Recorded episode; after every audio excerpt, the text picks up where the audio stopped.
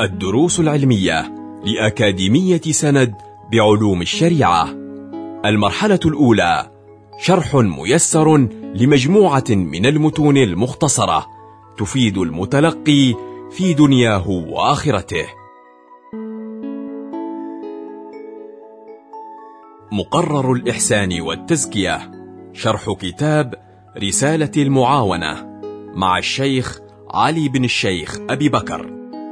بسم الله الرحمن الرحيم الحمد لله رب العالمين ونصلي ونسلم على سيدنا محمد وعلى آله وصحبه أجمعين مواصلة في هذه الدروس المباركة من كتاب رسالة المعاونة والمظاهرة والمؤازرة للإمام الحداد التي نسأل الله سبحانه وتعالى أن ينفعنا بها وينفع السامعين بها ونسأله سبحانه وتعالى أن يقوي معتقدنا وأن يصحح إيماننا ويقويه ويقويه حتى نكون من المحبوبين عنده سبحانه وتعالى.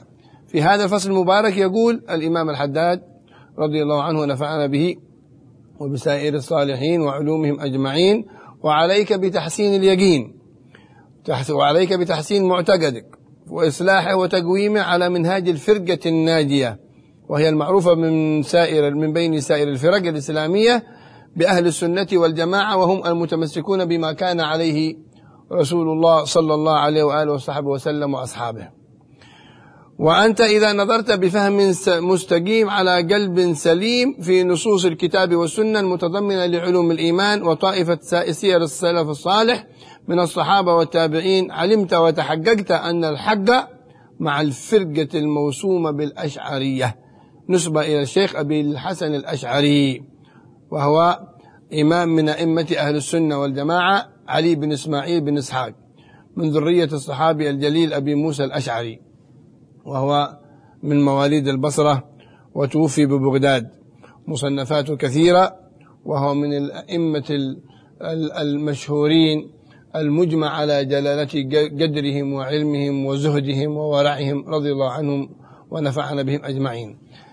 فإذا إذا من هذا الكلام الذي سمعناه من كلام الإمام الحداد يجب على الإنسان أن يحسن معتقده أن يصحح معتقده أن يقوي إيمانه أن يقوي يقينه بالله سبحانه وتعالى. حتى يحوز قوة الإيمان التي بها يحسن التعامل مع سائر المخلوقات. ويحسن التعامل مع الحق سبحانه وتعالى في عباداته وفي معاملاته.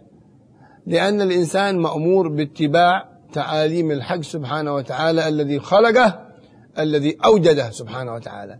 فيجب عليه أن يعرف حكم الله في كل ما يدخل فيه من أمور الدين أو من أمور الدنيا. وبيأتي معنا في الفصول القادمة إن شاء الله تعالى كيفية التعامل مع الخالق ومع الخلق ومع النفس. مع الإنسان نفسه كيف يتعامل مع نفسه. فإذا الآن يجب علينا أولا بهذا الكلام أن نحسن معتقدنا قال في بعض قصائد الإمام الحداد وعليك بتحسين اليقين. عليك. تحسين تصحيح تقوية اليقين. لأنه إذا قوي إيمان الإنسان اطمأن جأشه واطمأن باله في على كل ما يجري في هذا الكون من حوادث وغيرها من خير أو من شر. كما قال في راتبه المشهور بسم الله والحمد لله والخير والشر بمشيئة الله.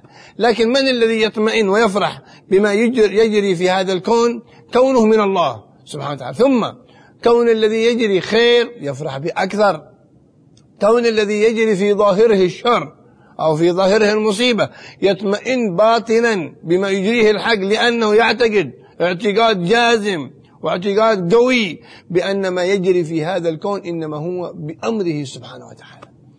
ما أحد يحرك صغيرة ولا كبيرة ولا ذرة تتحرك إلا بإرادته سبحانه وتعالى. فإذا علامة التضجر وعلامة الانتقاد وعلامة الاعتراض إنما هو على بعض الأفعال الصادرة من المكلفين أو ممن حو... من ممن حواليك. على... على مع أنه حتى هذا الذي عمل هذا الفعل الشر أو غيره إنما هو أراده أراد الله ذلك. وإلا ما أحد بيقدر يعمل شيء أبدا لا كبير ولا صغير ولا ملك ولا مملوك. لكن متى يكون هذا الإنسان صاحب هذا الاعتقاد؟ عندما يقوى يقينه ويقوى إيمانه ويقوى ارتباطه بالحق سبحانه وتعالى. وعلى وعلى منهاج النبي صلى الله عليه وسلم والسلف الصالحين والصحابة الذي جمعه الإمام أبو موسى الأشعري وأبو منصور الماتريدي. هؤلاء الاثنين حققوا آه هذا العلم الذي هو آه علم له التوحيد وعلم الاعتقاد. كما حقق الإمام الشافعي والإمام مالك والإمام أبو حنيفة والإمام أحمد بن حنبل فروع الشريعة. من هذه التعاملات وغيرها من من الطهارة والصلاة والزكاة والصوم والحج والبيع والشراء والنكاح والإرث وإلى غير ذلك حققوا وجمعوا هذا ونسب إليهم. وإنما نسب إليهم كونهم جمعوه. ليس لهم إلا الجمع من كلام النبي وكلام السلف الصالح وكلام الحق سبحانه وتعالى أولا. وهؤلاء كذلك أبو موسى الأشعري أبو منصور الماتريدي إنما لهم الجمع ما, ما جاءوا بشيء جديد إنما جمعوا من مع معنى من الفهم الصحيح السليم في كتاب الله سبحانه وتعالى وكلام رسوله صلى الله عليه وسلم جمعوا ذلك ونسب إليهم فقط.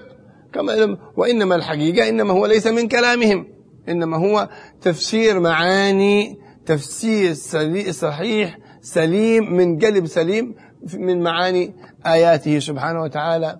أو كلام رسوله صلوات الله وسلامه عليه. وكما ذكرنا لكم أنه ذكر الإمام الحداد رضي الله عنه في بعض قصائده هذا الاعتقاد في قصيدته هذه المشهورة التي أولها يقول آه، إذا شئت أن تحيا سعيدا مدى العمر وتجعل بعد الموت في روضة القبر وتبعث عند النفخ في الصور آمنا من الخوف والتهديد والطرد والخسر وتعرض مرفوعا كريما مبجلا. تبشرك الأملاك بالفوز والأجر وترجح عند الوزن أعمالك التي تسر بها في موقف الحشر والنشر. وتمضي على متن الصراط كبارق وتشرب من حوض النبي المصطفى الطهري وتخلد في أعلى الجنان منعما حظيا بقرب الواحد الأحد الوتري وتنظره بالعين وهو مقدس عن الأين والتكييف والحد والحصر. عليك بتحسين اليقين. فإنه إذا تم صار الغيب عينا بلا نكر. إذا قوي اليقين في الإنسان صار الغيب عين كأنه يقين يراه مواقف القيامة أخبر بها النبي صلى الله عليه وسلم يقينك اعتقادك جازم وصادق ومصدق كأنها يقين أمامك نعيم الجنة. ما أعده الله ما أوعد الله به الكافرين والمنافقين من الدرك الأسفل في النار وإلى غير ذلك كأنه أمامك. لكن متى يكون أمامك كأنه رأي عين؟ قال إذا حسنت يقينك. إذا تم تم اليقين في باطن الإنسان صار الغيب قال؟ غيب عينا بلا نكري ثم قال لما ذكر الإمام أبو موسى الأشعري وكن أشعريا في اعتقادك. فإنه هو المنهل الصافي عن الزيغ والكفر. وقد حرر القطب الإمام ملاذنا عقيدته فهي الشفاء من الضر وأعني به من ليس ينعت غيره بحجة إسلام فيا لك من فخري. ثم جمع العقيدة كما بيتكلم عنها الآن هنا.